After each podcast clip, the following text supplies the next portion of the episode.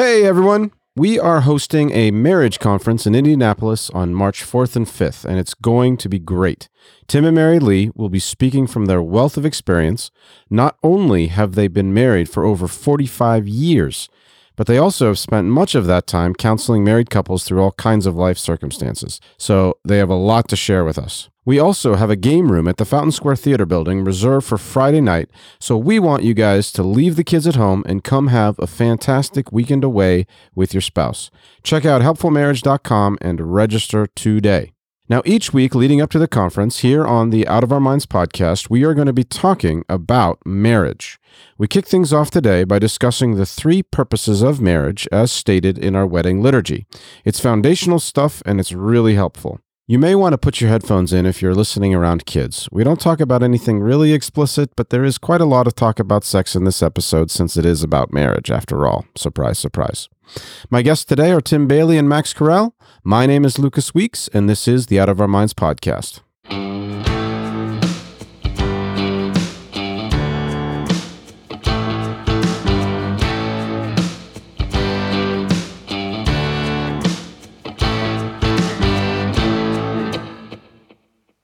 Hey everyone, welcome. My name is Lucas Weeks, and we are delighted that you have joined us to listen into this podcast. And today I have with me Tim Bayly. Hi, Tim. Hi, Lucas.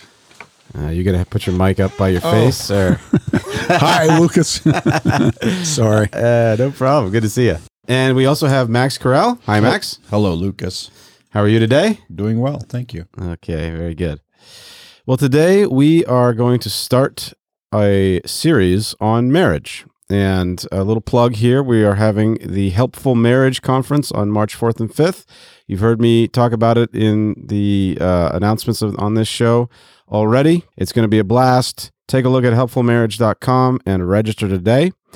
Uh, but to get ready for that conference, we wanted to start talking about marriage. Well, Lucas, you sent out an email to Max and to me saying what you'd like to do. This is going to go on a few weeks. And what I want to do is tease out of you some of your perceptions of what is going on today and how your father in law, Tim Bayly, for instance, might not quite understand where marriage is today, inside and outside the church. And so I'd like you to begin by describing to Max and to me what is it that you think is going on with marriage today. Start outside the church and then work your way into the church. Okay. I, I think that marriage at this point is almost like a non thing. It's it's maybe like a lifestyle choice choice kind of a thing. Like if if two people, and of course I say people, they're not a man and a woman, or psh, at this point it could be two non people, I guess, a person and a tree or something. Um, but if they if they want to get married because they're kind of old fashioned and they like the idea, then then yeah, they can go ahead and do that and sort of have the accoutrements of a marriage, and no one's going to think necessarily poorly of them, but it's just a lifestyle choice. In general, I think that marriage is is you know marriage and sex in particular totally blasé.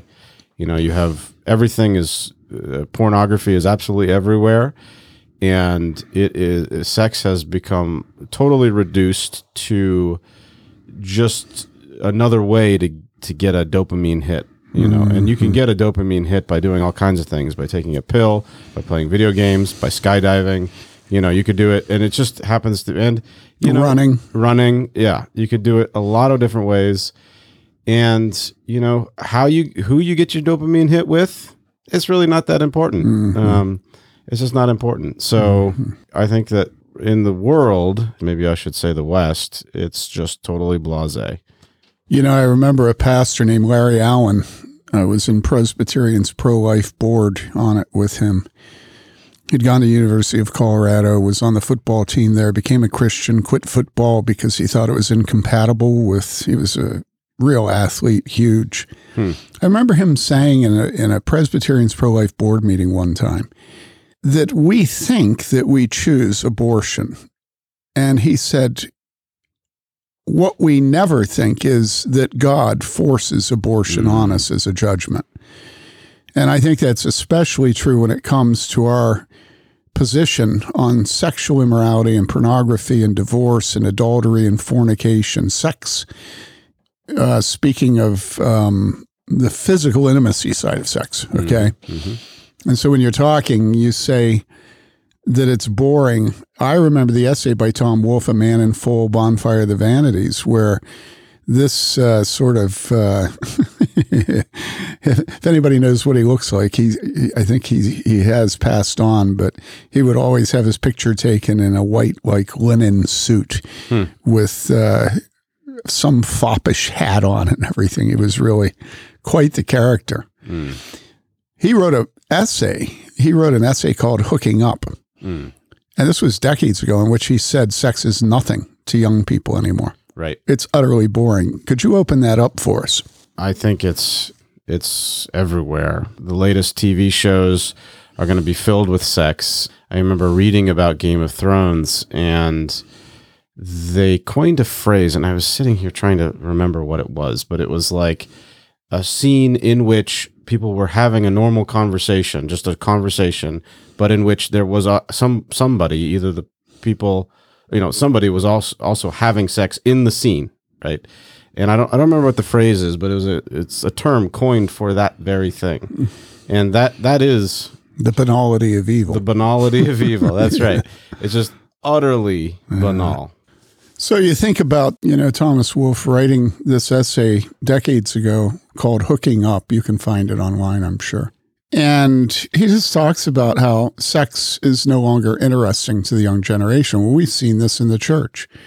David, Max, can you tell us about, for instance, couples that call us from their honeymoon? What is their problem? We sometimes have a couple call us on their honeymoon telling us that the the man is not able to consummate the marriage physically physically he is just not able to. He has been so long tuning himself to a relationship with pornography that his thoughts and his mind and even his body is are are out of sync with the idea mm-hmm. of connecting physically with an individual with a wife and so they're just not able to consummate now what Harry Schaumburg calls false intimacy where you think you have intimacy, but it's virtual intimacy. I think it's necessary for us to acknowledge that it's not just that he's become used to uh, photoshopped women. It's also that he has gotten so used to pleasuring himself physically that no woman can compete with him. He knows how to give himself physical pleasure. Right. And so that is the position that we're in today, where it's not the older guys that need Viagra. Mm-hmm. It's the young guys, mm-hmm. and it's because of their sins. Now, I want to make a connection between that with a man in pornography and both men and women who have been abused as children. So it's not just that a man has looked at pornography, it's also that a man has been abused by another man or his sisters when he's little, or a woman has been abused by her brothers or her father or an uncle. Mm-hmm. In those cases, also, we have problems on the honeymoon. Mm-hmm because in a very similar way, but for opposite reasons, it's not their sin. I'm not saying that somebody that's abused can't be sinful in the midst of the abuse. That's possible. Uh, what I am saying is that the abuse is not their sin. Mm-hmm. They didn't choose it, they were victims of it, true victims, okay? But because of that, they've been corrupted. And so they too are incapable of having sex with their husband or their wife because all the associations that they have are dirty. Mm-hmm. And so when you actually look at how filthy sex is in our liberated society, you know, the sexual liberation of our society. I, I, um, I, I, occasionally I'll hear a pop song that will stick in my brain. I remember which I don't remember which one this was, but I, something about the refrain of it referred to love as like a poison, like the person was poisoning them and that they mm-hmm. were and and you could see how you know we make jokes about someone's in love. It's like their love potion number 9 you know? But it really stuck out to me because that is what happens when you're abused sexually. You are poisoned. Or corrupted. It used to be that we would say that ch- children who are abused are abused by a child corrupter. And we, we can't say often enough that when you trample on precious things, you do corrupt them. There are mm-hmm. people involved. You mm-hmm. do make your sin their door, as John Donne put it. Mm-hmm. You do put a stumbling block in front of them, as Jesus says, you know, don't ever put a stumbling block in front of my, one of my little ones. Better, better if a millstone been tied around your neck and you'd thrown into the sea. And so we just focus on the fact that that's a very great wickedness, but we don't look at why. The reason is people stumble over stumbling blocks. Hmm. Okay. In other words, we have made we have evilfied little children, hmm. evilfied them. We have made them sinful. Hmm. We have made them more evil than they were when we got our hands and our lusts on them. And so all of this uh, stuff surrounding physical intimacy, sex, sex, sex, has had a devastating impact on the willingness and the ability of anybody in Western culture to be married. Now, what would you say about the church, men? I've been reading Emma with my wife, a Jane Austen novel, and of course, the funny thing about those books is that nothing actually happens the whole book. It's just conversations between the characters, and there's character development, but it's all about relationships and leading up to Well, can I make a joke? We were just talking about you listening to Boswell's Life of Johnson. Yeah, yeah. Nothing ever happens in that biography. I mean, it's 45 hours of nothingness happening. so it's not true. like men don't have books that nothing happens into. It's very true. The, th- the difference, of course, well, never mind. I would like to know what do you think the difference is? Uh, Because you're just like you're just like dissing women and girls, you know. So Well, why is there their not happeningness inferior to your not happening? Well, maybe it's not. I, I will say I I did find when I first read Pride and Prejudice, you know, I, I picked it up because you know I don't I think I was probably dating Hannah at the time, or wanting to or something. Wanting to- um, and it is amazingly perceptive about people, and it, it was very helpful to me. I think those books are very helpful to help a guy like me Mhm. to understand relationships and you know it would i would be the kind of idiot who i wouldn't have been a matchmaker like emma but i would be the kind of idiot like emma to not have noticed all kinds of things that were going on and to really hurt people in, in the ways that i was foolish and anyway um, so very helpful books and also a pleasure to read nice to read with your wife is who happens to love them so Yeah, I have said to guys a number of times that I think they should read Middlemarch. mm, George If Eliot. they if they have no emotional intelligence, by the time you're done there, you will have some picture of woman's inner life. i don't know if hannah's ever read that so maybe i'll Well, it's time. like it's like putting a gun to their heads because it's so long and Yeah. it's so endless in the dialogue. Is and it is it uh, tragic or is it actually fun? I didn't finish it. I got most. I got most of the out. way through it, Okay. but I just got so weary. It was like reading the most. Oh my goodness! I Well, found out more than I. much. Well, it is good for men who don't have emotional intelligence and don't know what this creature woman is. Okay. Okay. Well, okay. So I, I'm reading Emma with Hannah, and it struck me that at that time in in uh, in history in England, you know, marriage and family. Like everyone knew what a family was. They knew what marriage was. Like these were common. There was common assumptions across the board, and yet the whole book is about the difficulty and pain and struggle of a man and a woman getting married. So my point is, even then it was difficult.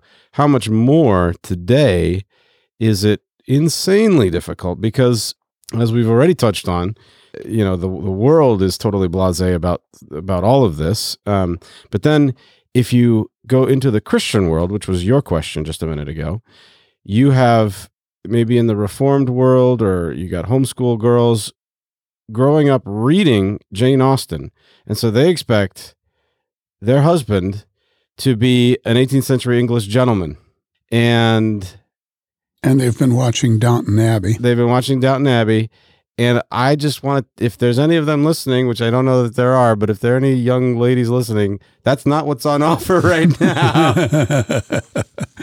Max, what do you say about that? Well, yeah, it's not it's not what's on offer. The the church and people in the church, we have uh, what drank the Kool Aid uh-huh.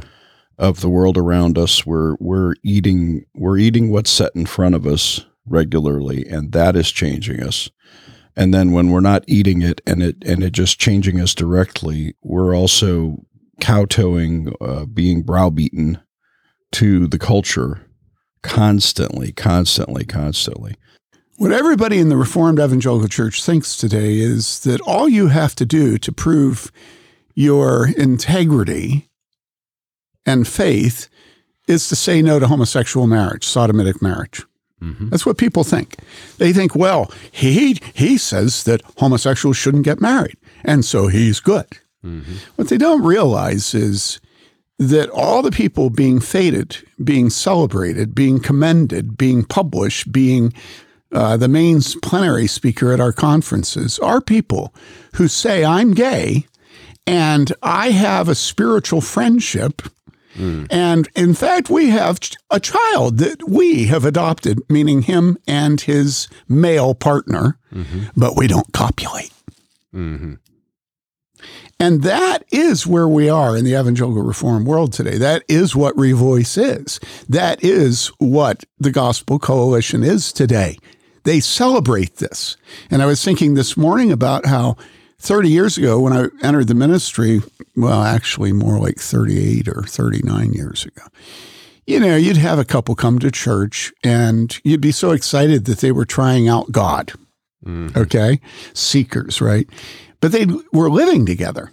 And so you'd go to them and you'd say, are, are the two of you living together? You know, and they'd say, well, yeah, but don't worry, we're not sleeping together. Mm. And there was always a crisis at that moment. You know, like, are you going to be a simpleton? Are you going to be credulous? Right, are you going right. to be like inane? Are you going to be like a stupid shepherd? and, you know, you look at that and you say, well, but I can be evangelistic if I don't confront them about their lies.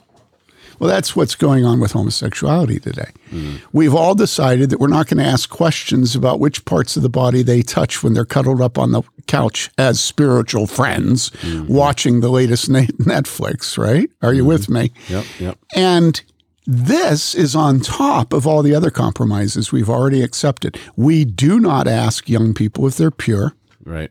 When they're dating. We do not discipline unbiblical divorce. Right. How many times do I have to have women tell me, my husband left me for a young, you know, bimbo. Mm-hmm. And then he had the gall to come and sit in church in front of me and the children. Mm-hmm. And the pastor hasn't done any, the elders haven't done anything. I mean, I can't tell you how many times I've had people email me, call me, talk to me about that. All right. But that's even after we have given up on sexuality in the creation order.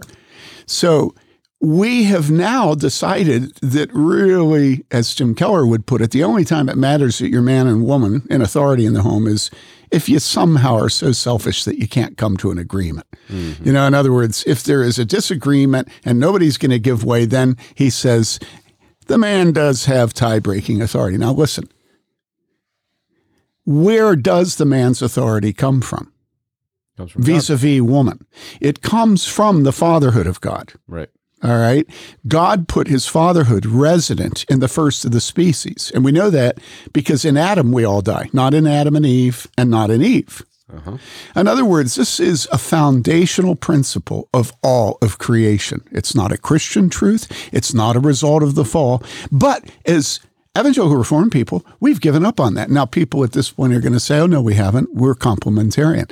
I say, so do you believe that the authority of man vis-a-vis man, man, all right, do you believe that that authority is resident across all creation and all time, that it's a universal? This is where the pagans are just way more honest than the, than yeah, the Christians yeah. because they say down with the patriarchy. Yeah, yeah, yeah. Which is really down with God. That's right. Down with God the Father Almighty, maker of heaven and earth.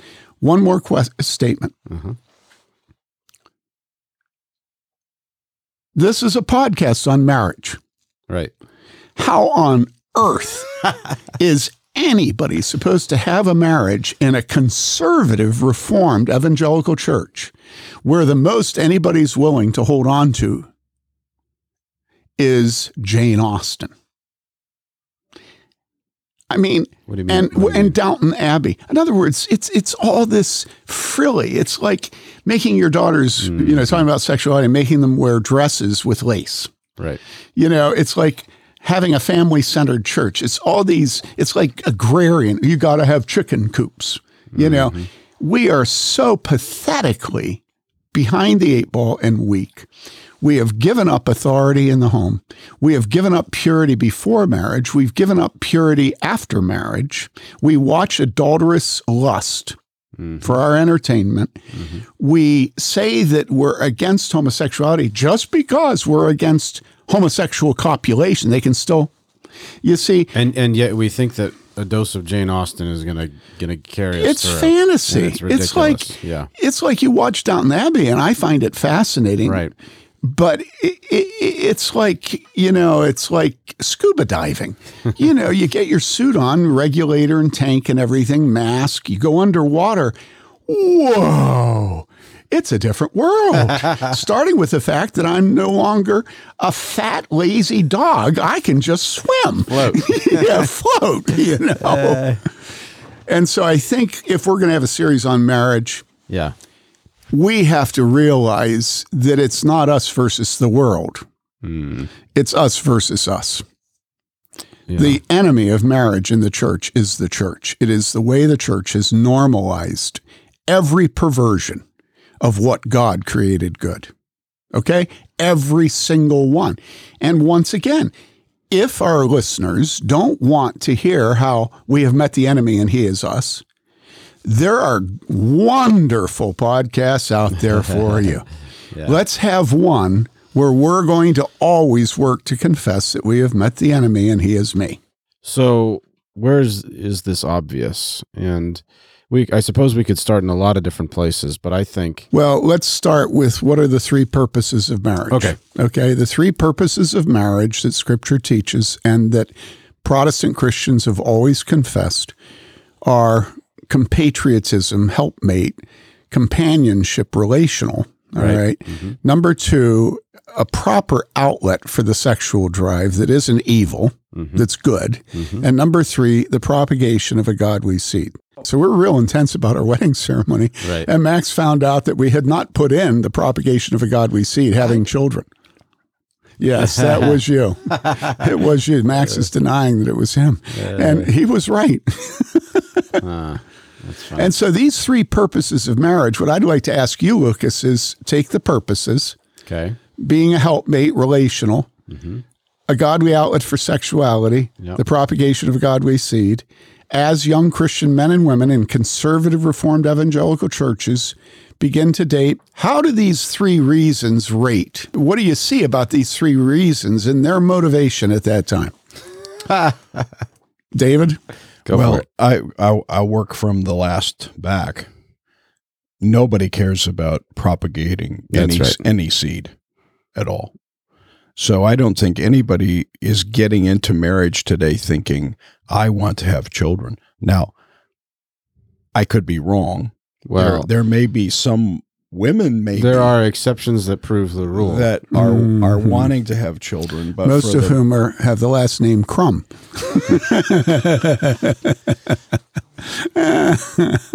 Go ahead, Max. But I just, I just, I just wonder if people today think at all about having children and that being normal and the right thing to do, the right mm-hmm. thing, a blessing to have. I just don't think people think of it that way.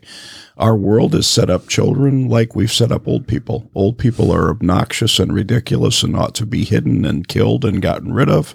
And children are a burden and difficult, and dogs are so much better because you can just put food out twice a day for them, and that's it. and if you have a black lab and you get tired of having to relate to him and having emotion, his emotional intelligence in your on your hand as you sit to read, then get a cat. yeah. The dog is too needy for you. Yeah, the dog is too neat. Yeah. So I you don't want a cocker spaniel, trust me. Well, I think that's just the reality. I think it's the reality of people in the church as well as in the world. I don't people. I don't. I think people. The world is constantly uh, evangelizing against the population, and you know, let's re, let, you know, it's Ebenezer Scrooge. We'll let let's reduce the surplus Yeah. population, Yeah, and really. they're constantly harping on That's the true. population, even though they don't have a clue about what's happening. With, Even though the headline with the yesterday, population at all. the headline yesterday was that China has now gone to a three-child policy. Yeah, I mean, it was thing. just hilarious. They're having the bottom fall out of their children. It's so awful that now they're trying to get people, they're trying to give them free real estate, give them extra money, do anything to get their Chinese citizens to have children. Hmm. They can't keep their population at its present size. And this is true all across the Northern Hemisphere. And it's becoming true as fast as you bring education to the Southern Hemisphere. Childbearing, as a desire of the people, dies. Hmm. The minute you educate women, those women have learned the lesson that children are a pain in the rear. And it's a wasted life for you as a woman to give your life to being a life giver. let that let let that be made perfectly clear though because uh, people are going to listen to what you just said and say the minute you educate women and then they're going to stop It's true. well but i'm saying that the minute you educate women to what And Well- that's what we're what you the, we don't want women to read we don't want women to you know what i'm saying Yeah, Mark Twain said, "Don't ever let your children's education get in the way of their education." Okay. Schooling. Yeah, Yeah, But, yeah. but what he, what you were saying specifically is what we export as education. Yeah. Is Well, our- it's also what we our export as missions. ex- Yeah, as yeah. missions. It is is rife among missionaries. Is our it is wickedness. That's Yeah, what um, that's what our yeah, education yeah. is. We're educating and we're we're proselytizing. And years ago, when of my friend Joel Belz was running a series on microfinance, you know, I was trying to build support. This is going to solve the problems of Africa, sub Saharan, you know, and I call him up and I say, Joel, this is not the solution. Less than 5% of your microfinance loans go to men. What this is, is a movement to transfer authority and monetary power from the male of the species to the female. Now, if you ever talk to a missionary from sub Saharan Africa, you know why Christians don't want men controlling anything Right. because no missionaries have bothered telling men no. Hmm. Okay? And so you have all these men, pastors, elders in sub Saharan Africa, in the churches, who are having sex with their nieces and nephews and who have a household that has no boundaries, mm-hmm. you know? And so, David, when it comes to education, I am saying to people, I read, I study. And you can absolutely count on the fact that to educate a nation will be to end its population growth. It's just a one for one correlation. You you look at me with suspicion. No, I mean, I think you're right. Um, but you're not opposed to education. I just got done saying I read, I research. Yeah. My wife reads, she researches. We have like a, uh, we even have a, a separation of labor as to which things she sh- should know and which I should know. Hmm. She's a specialist in adoption. I'm a specialist in authority and the attack upon it in the church today. Can hmm. anybody who knows anything about Warhorn in our church and you think that we're against knowledge and Right. wisdom and study and reading and arguing and logic. It's not true. But that's not what the educational establishment is giving people. And if you don't know that, then just read Allan Bloom's The Closing the American Mind. I got done reading that and I realized I'd been to UW Madison and I'd been to Gordon Conwell.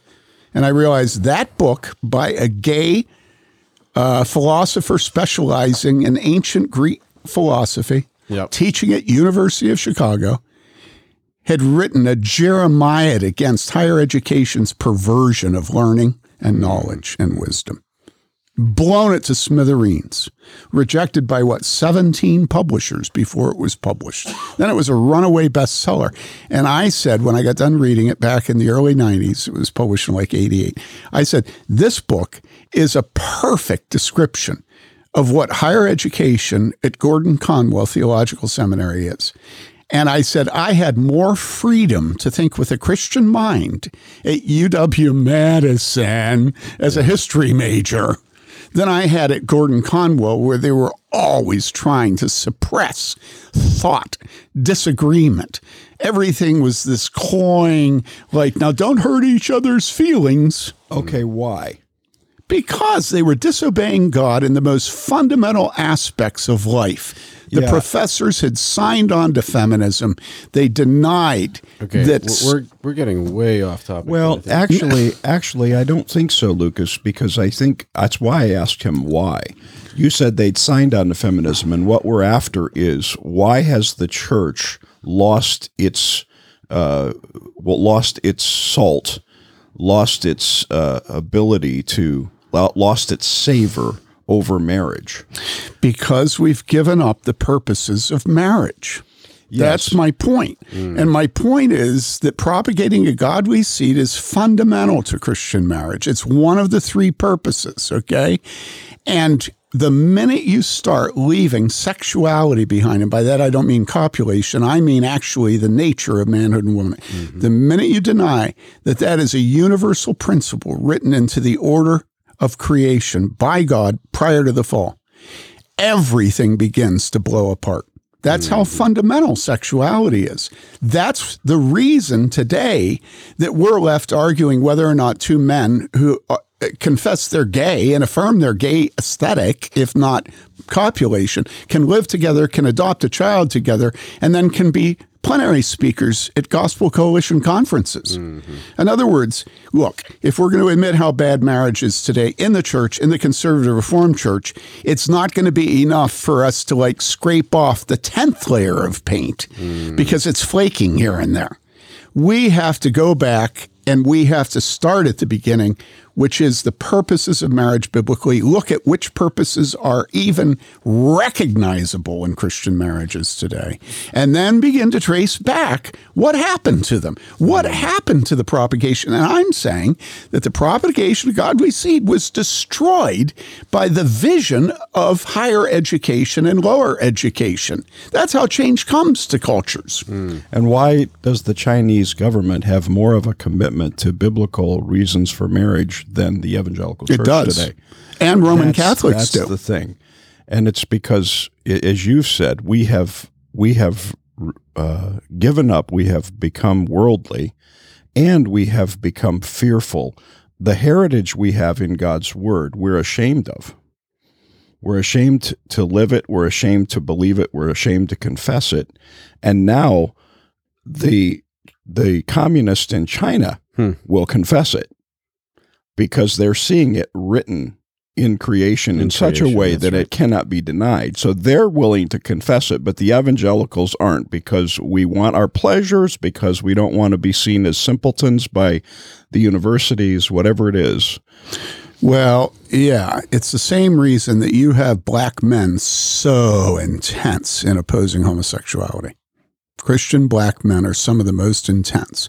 And it's because they've grown up in matriarchies and they see all these gay black men and they know where it comes from. Hmm. It's why Tony Evans was the only dude that was allowed to actually preach on male leadership with promise keepers. Oh, you know, we met with the leaders at, at Soldier Field up in the owner's box, you know, and tried to get them to allow their speakers to teach biblical manhood and leadership in the home.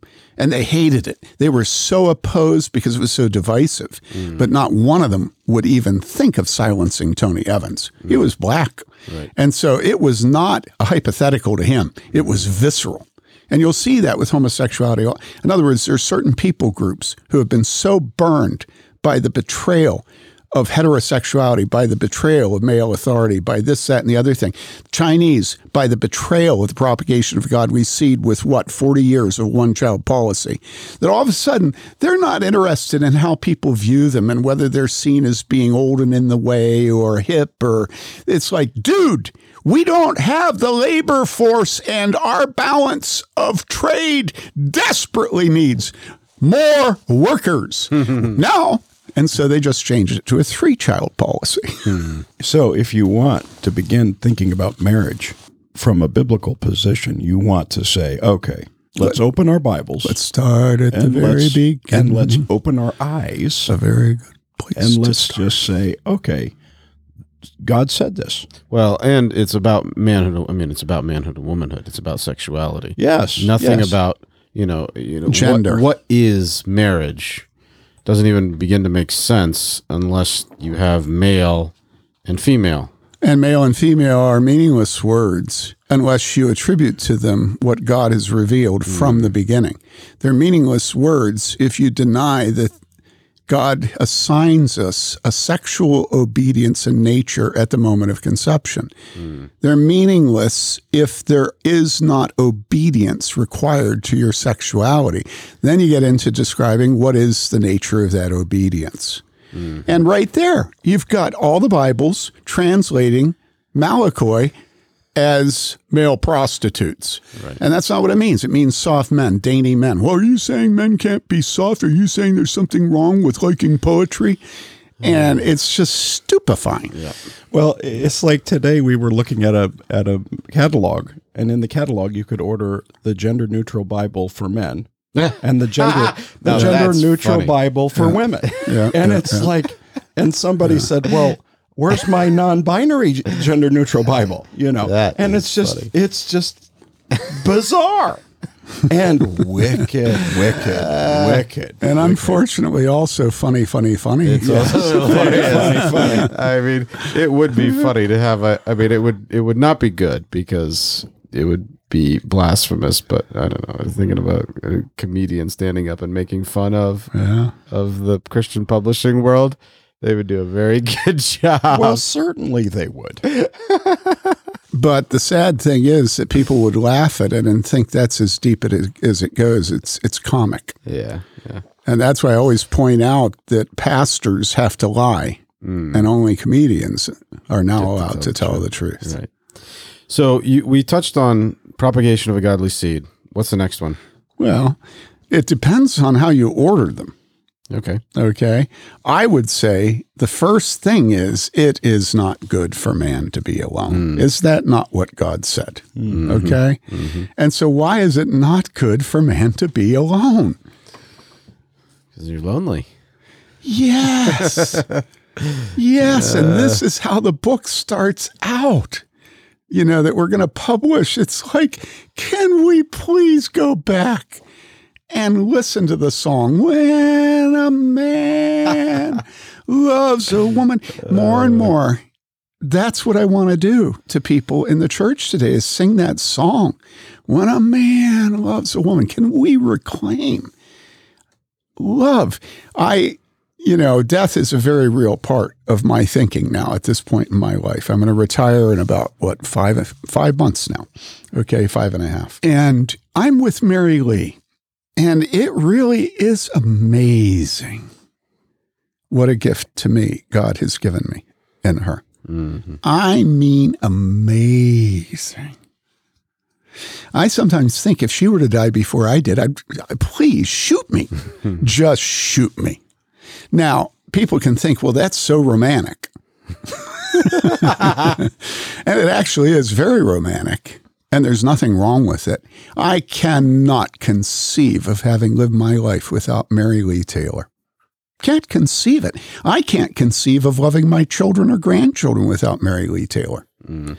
I can't conceive of what the character of my children would be without Mary Lee Taylor. You know, I, I was thinking about the the verse that he it was bad that he was alone. It wasn't good that he was alone. And then the word that hits me right away is suitable. He was looking for someone suitable. And you think about our wives and and how they have made life bearable, or maybe they've made us bearable. Is there a difference? but I think people listening to this, I'm sad to say this, but I think an awful lot of them are just going to resent this hmm.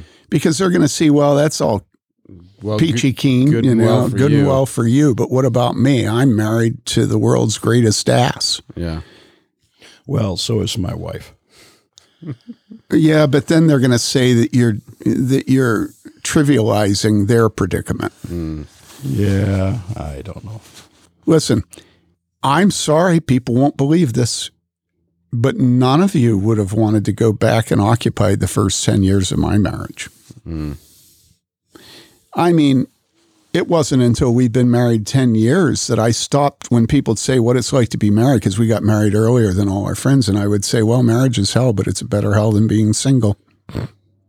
I would say that to people. And after about 10 years, with tons of powerful work by the Holy Spirit and many sermons listened to, and many rebukes, and many failures, and much tears, you begin to be something like what the world means when it says compatible. you know, really seriously. Uh, and and honestly, what a blessing that Mary Lee and I had body parts that fit together and that we were suitable for one another. In other words, what a blessing that we had sex. Because sex was so helpful when sin seemed to be everywhere else. You know, and then what a blessing that God gave us a child so that even though at a particular moment we might not love each other, we hmm. adored this child that was the fruit of our love. Hmm.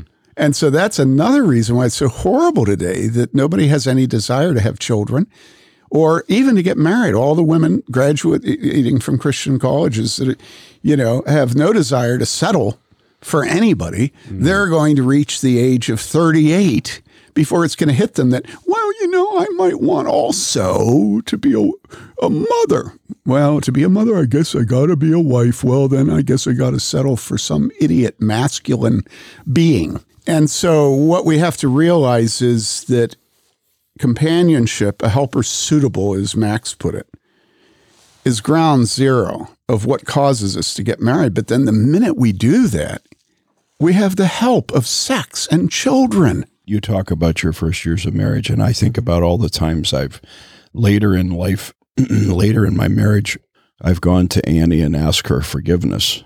And I think she gets, she sometimes is like, yeah, you already said that.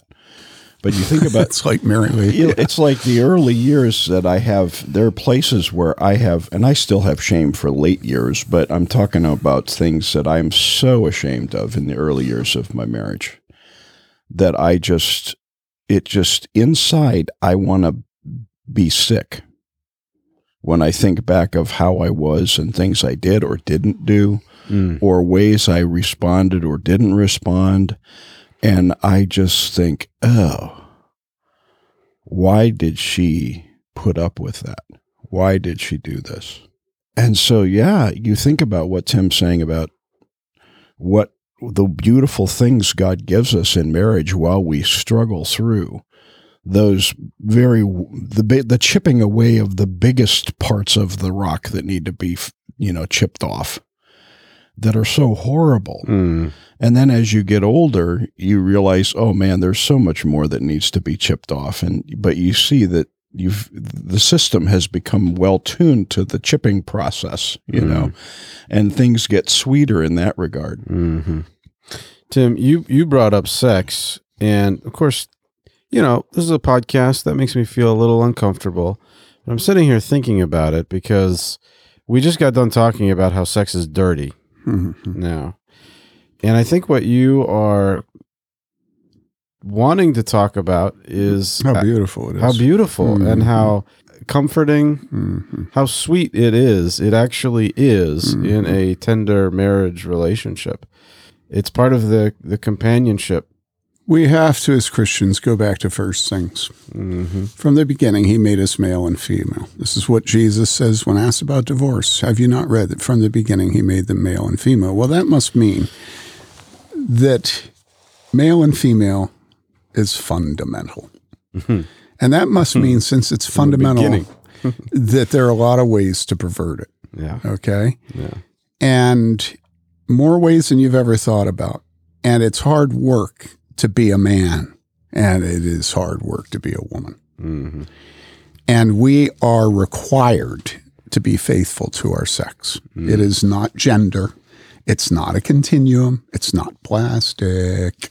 Mm. That doesn't mean that there aren't an infinite number of manifestations of biblical manhoodness and biblical femininity. Okay. Mm-hmm. I admit that we all are our own snowflakes in our mm-hmm. manhood and womanhood. Yeah. Yeah. Sure. Okay. But we are to be obedient to the to the sex that God assigned us. Mm. And it's hard work and it's hard work putting those two sexes together. And I know people are going to say, "Well, you don't have any idea how hard it is." I hmm. just got done saying, "You want to go and occupy the first 10 ye- years of my marriage?" Really? You're that confident that you you're the the the most precious sore thumb on the face of the universe. you are the suffering woman. You're the suffering man we have to realize that we have not begun to understand the depth to which marriage has become degraded in the church, mm. in the conservative, in the evangelical, in the reformed church today.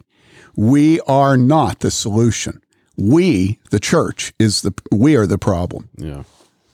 So let's talk about the third one before we end, so that there's a proper outlet Outlet. for the sexual desire. Uh-huh.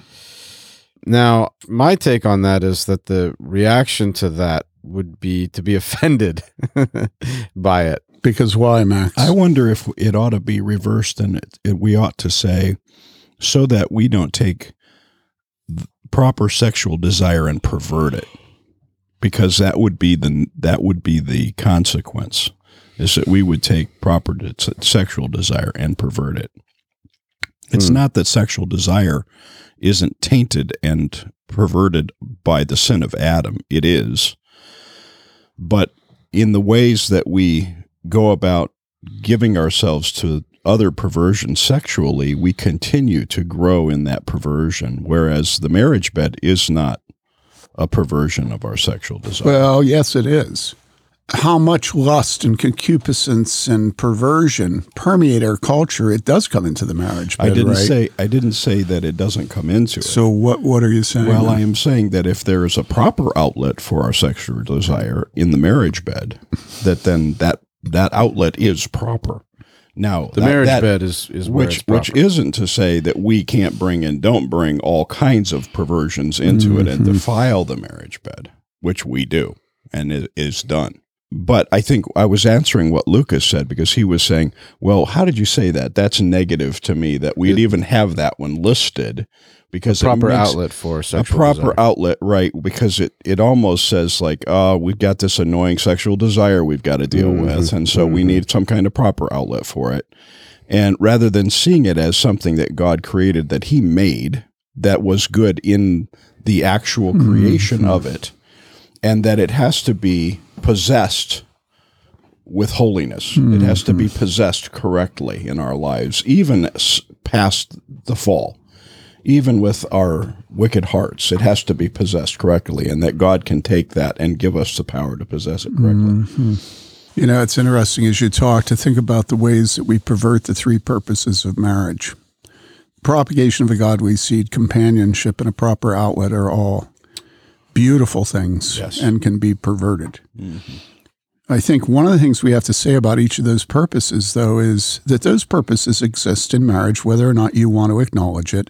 And by trying to remove them from marriage, you don't become safer, you become more exposed. Hmm. Okay. And so you can think of a lot of people who have been abused as children who try to remove sexual intimacy from their marriage. You know, they'd be content if their spouse went and masturbated instead of, you know, trying to have something mutual with them, right? Mm-hmm. Mm-hmm. Or you think about the number of people who just decide because they're proud that they're going to have as many children as they can, and it's a competition with the other family in the church that drives a 15 passenger van. right? Or you think about people who say, I have the most wonderful leader of a husband in the home, and I just adore him and I worship him, and turn what is supposed to be a helpmateship into a servile, fawning, glorifying. Yeah, it, it, it's sickening. Hmm. So we have to be very careful that each of these three purposes has an integrity and dignity of its own. Hmm. And so if you if you find yourself revolting against the use of the term outlet, please acknowledge the fact that you as a person are made to desire physical intimacy. I mean, can you lower yourself and admit that?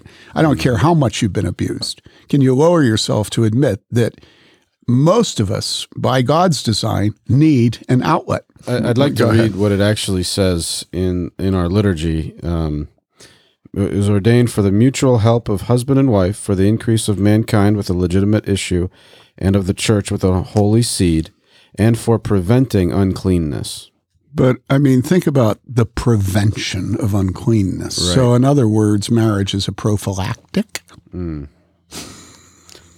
That's what it says. I mean, it is pretty sort of kind of, I mean, it takes sin seriously.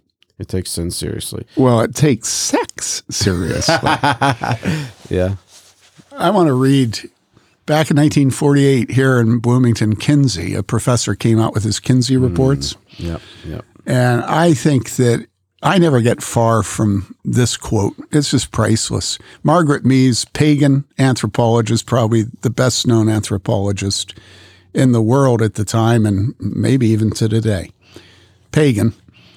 And she was asked to give a paper on the Kinsey Report. And the Kinsey Report was the first blow for sexual liberation in the 20th century. It really was a predecessor to the 60s and Haight Ashbury and everything, and to the revoice of the PCA today. What Kinsey did was he interviewed a bunch of people, a lot of criminals who were in jail for what they had done sexually. And he tabulated how many acts they had done this way and this way and this way. And then he put out the Kinsey Report for men, that for women. 1948 was the first one.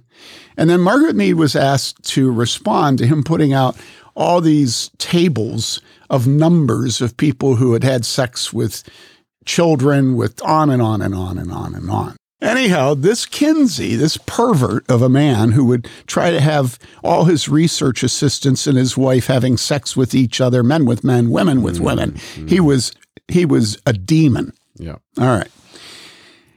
He releases a report in 48, and then Margaret Mead is asked in New York City to the Anthropological Association to give a paper on the Kinsey reports. Mm-hmm. And so I'm just reading an excerpt from that paper. All right. Remember, she's godless. She's an anthropologist. She lives to make observations. Right. She says in every society, sex patterns depend upon a careful and meticulous balance between ignorance and knowledge, sophistication and naivete. The Kinsey report has upset the balance between the things we don't mention and the things we do. And it may be expected to have considerable effect in our society for that reason. Quite a good deal of our virtue has depended upon people not knowing what other people were doing. In the past, it was said it's better to marry than to burn. Now we translate, quote, it is better to have an outlet of some sort. Hmm. Because you've got to have an outlet of some sort, unquote. And so it's just a question of which outlet, and Kinsey suggests no way of choosing between a woman and a sheep. This is Margaret Kinsey. Oh, Mead. Margaret Mead. I mean, Margaret Mead. And so you look at um, where we are today and everything that's good that God has made as his kind response to it not being good that man is alone. We have tossed on its head. And the only difference between the church and the world is that the church has had a slightly different way of tossing it on its head and has not tossed it quite on its head as much as the world has. Yeah. And so that's why it is so painful for us to talk about marriage, to get married, to be married, and to counsel married couples. I mean, can we give a picture to them of what it's been like for us to counsel some of the couples in our church recently. Max, would you like to do that? Well, it's it's uh, it's it's a Picasso if it's a picture. If I'm supposed to give a picture, it's it's a lot of a lot of difficulty because of much sin, because of false expectation, because of well, it's so difficult because you you can't get done with a counseling session and say, "Look, there it's fixed." And and and that makes sense too. And and Pastor Bayly, Pastor Weeks, I we're we are patient because remember we said a few minutes ago, okay, if you knew me in the first 10 years of my marriage, and if we were the ones in the counseling session in the first 10 years of our marriage, the pastor who had been who would have been working with us uh, he might have been like throwing up Shoot his me. hands and saying, Shoot me. and what we realize is that this is something that's for the long haul. It requires it requires repentance and faith. And it requires that men and women give themselves submitting to God with their their sexuality, with their sex, with their uh, place place as man and woman, with their wombs, with their work, with their commitments, with their love, with their submission. All of those things are real, as well as happening in the context of our fighting against all the other sins that we fight against. And God is faithful, powerful, uh, able, willing. Hmm. He and he does this work.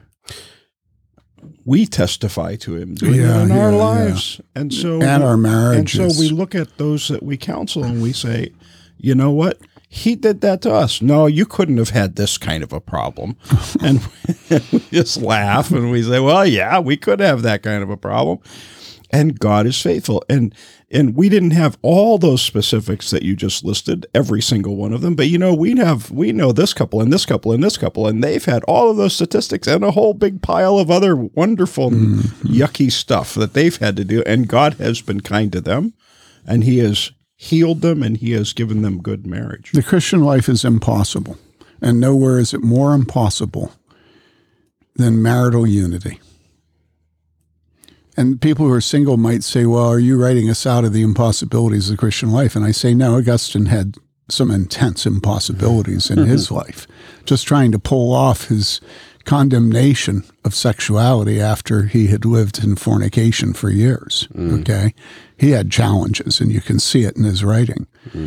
Um, the Apostle Paul had a very difficult life. Uh, Abraham was married to Sarah. and He had a very difficult life. You know, Isaac had Rebecca. It's said to be the best marriage there was by the Jews. He had a difficult life. But I, I think at the beginning of this series on marriage, we have to say you may not start in the middle. You may not bounce over all the unfaithfulnesses at the purposes of marriage and the nature of manhood and womanhood and just try to finesse the mistakes that are causing you the most pain right now.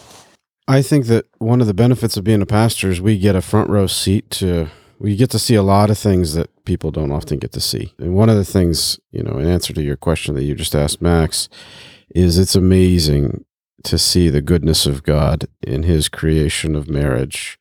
Despite how difficult it is, you know, we've mm-hmm. acknowledged that many times in this episode already. But despite the difficulty, the goodness of God in giving us marriage and giving us his commands, and his commands are not burdensome. They are his love for us. Uh, and part of why I say that is because we get a front row seat to the utter destruction of the selfishness and sin when we turn away from God's commands. And it is, it's terrible. It's horrific, And it's horrific on the part of women. as well as men. Absolutely. Women. I sat with a man this last Sunday trying to get him to see that neither he nor we're, we're counseling them, mm-hmm. that either he nor his wife understand themselves. Mm-hmm. I mean, and that's hard as a pastor to convince somebody that you actually know what's going on better than he does when it's his marriage, his wife, himself. but let me tell you, women have claws. Women can be devious. Women manipulate. Women use children against their husbands. Mm. Now, nobody's going to have a fit about me saying the various ways that men sin. Mm-hmm. I could go on for half an hour and everybody would cheer me on. Women sin in marriage. Women refuse to give sex to their husbands. Mm-hmm. Women use their children to undercut the discipline of those children by their husbands. Mm-hmm. Women set up fights between children and competitions between them. Women have favorites. Women, and I can go on and on and on. This is not a podcast about men being the problem in mm. Christian marriages today. Men and women are always in marriage equal because God made them that way. And where there is a sin of failure to carry responsibility and authority on the part of the man, there is a failure on the part of the woman to submit to the authority and to please her husband. You know, in other words, the two are one in their sins and not just their righteousness. So we've got uh, a couple that we just started talking with uh, for premarital counseling, and it's always a you know premarital counseling is always kind of funny because you're thinking like, what's the point? You Yeah, know, what, that's- that's what what's the point of doing this? Every pastor thinks that. um, but then you say, okay, no, you really got to do this, and so so. Um, and the other funny thing about it is that like what you want to do is open up their eyes to all the things that they're blind to about their own selfishness and sin. And yet, you're right at the cusp where they're so excited and uh, you know they're thrilled about getting married, and so you get their joy on the one hand, but no, no, it's really difficult and hard as well. And so I just I was sitting with this couple and was talking about some of the things immediately apparent to me that were going to be their sins and temptations. And then I just paused because they were about to get married and they're so excited. I thought I said after talking about their sins and temptations, I said, "Guys, marriage is great. It's just great." I think the the woman in the case kind of like fe- almost fell out of her chair. You know, she's like, ah, you know, dying there because, of course, they want to get married. But as we end today, that's I think there are a lot of difficulties, but God has given us marriage, and it is very, very sweet. And so we want to hit the difficulties, we want to hit the pains, but we want to help listeners, our listeners, catch a, a, a vision for the, the sweetness, the glory of marriage as God has commanded it, as God has commanded it, and not as, as the world has made it. if you're so cynical and faithless that you are not willing to trust God in healing your wounds, the wounds of your spouse, your husband or wife, and giving your children the black soil of love of a man and a woman for one another to grow up in, then I pity you. And if you think that it's easier for other people and harder for you, how do you say you're an idiot without being so insulting? in other words, everything in life yields its greatest beauty and pleasure to those that work at its hardest. Hmm. And is there some reason why, because it's romantic, that marriage should be easy? I love what Chesterton says, which is marriage is the melding together of two mutually incompatible forces, hmm. man and woman. Hmm. And he says the question isn't whether it will be a quarrel, it will be. The question is, can you keep it a lover's quarrel? Thanks so much for listening. My name is Lucas Weeks, and the conversation today was with Tim Bayly and Max Carell. We serve as pastors at Trinity Reformed Church in Bloomington, Indiana. For more great content, please visit warhornmedia.com. To support this podcast, you can donate at patreon.com slash out of our minds. Bye for now.